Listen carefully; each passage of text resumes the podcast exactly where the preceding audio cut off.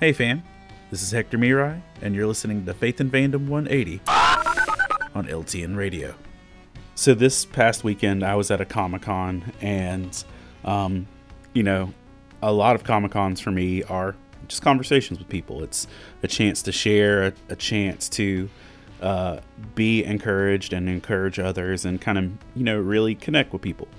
Usually that's over things like different fandoms or things that we love and celebrate and stuff like that. And I have a bunch of different conversations. I had conversations about Ted Lasso at the show. I had conversations about Star Wars, about Doctor Who, about Nope, about uh, The Harder They Fall, about classic hip hop. I had lots of conversations about lots of things and lots of conversations about Jesus.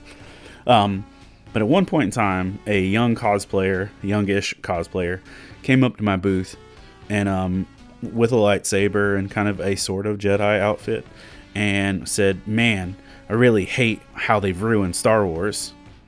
I didn't comment. I didn't respond. I just ordered lunch actually, and I was deliciously eating a pimento cheeseburger. And I just kind of chewed, and I looked at him, and he's like, he's like, they've taken everything about Star Wars and ruined it. You know what I mean? And I'm like, and I just looked at him and was like, no. He's like, and I didn't respond negatively. I just like said no. And he went on, I was like, they've taken, you know, they've ruined all the old characters and they've given us these terrible new characters and stuff like this. And and he kept waiting for me to give him validation on his negative thoughts. And if you know me, I try not to be a negative person. I try not to poop on things for no good reason. And I just said no. I didn't say anything, and eventually he walked away. And then a little bit later, the artist next to me, who I didn't realize was listening to our conversation, he's like, Hey, bro, remember when he tried to get you to be toxic and you said no? That was awesome. And he started laughing about it.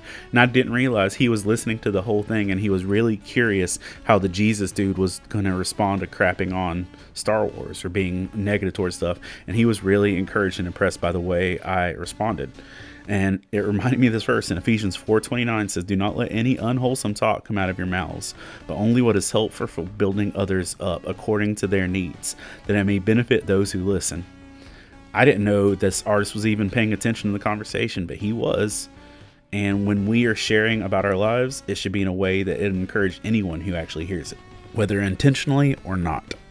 If you'd like to learn more about Faith and Fandom, head on over to faithandfandom.org, where you can learn about our Comic Con ministry, podcast, memes, apparel, and book series.